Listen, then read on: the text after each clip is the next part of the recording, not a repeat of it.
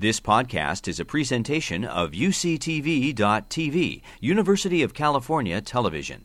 Like what you learn, help others discover UCTV podcasts by leaving a comment or rating in iTunes. The Seismic Review Committee gets involved in all the seismic retrofits for all buildings on the campus.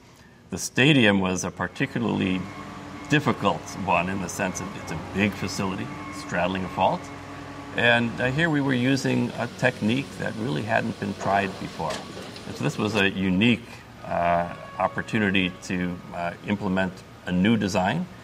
And so the collaboration between the review committee and the engineers was especially important here. The key points on, on which we assisted were in understanding uh, where the fault was, uh, understanding how to build a structure that can straddle the fault, and survive fault movement without severe damage.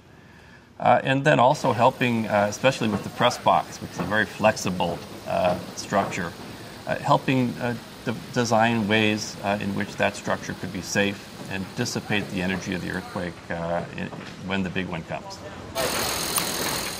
stadium uses this notion of sliding joints and, and bunkers that are able to move independently when the ground shakes. Uh, this is a new idea in, in design, uh, but in fact, uh, it's something that we've observed in past earthquakes uh, accidentally. Uh, we've had bunker like buildings that have straddled the fault, and we've seen how the fault actually moves through and around those buildings. So we're standing in the upper part of the seating bowl, right near the stadium club level, and right above us is going to be the press box. It's going to be a two-level press box with a press function and then a luxury suite above that. This press box will be supported on top of the core walls that you see here. These core walls go all the way to the foundation, but they're disconnected at every level. There's a joint which allows those cores to move. And at one level, we've connected those with large shock absorbers to the rest of the structure. So this entire thing can rock back and forth inside of the stadium.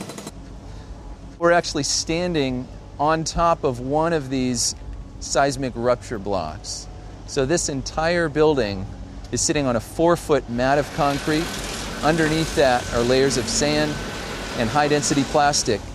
Those allow this entire piece of the building to shift without getting hung up on the ground. And in combination with the joints on the sides, this entire part of the stadium can just move as the ground moves.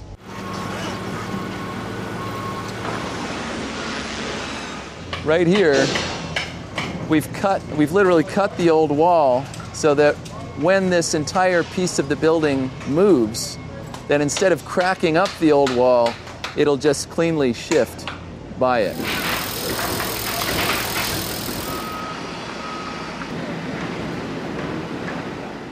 Every seismic retrofit uh, problem is a difficult problem.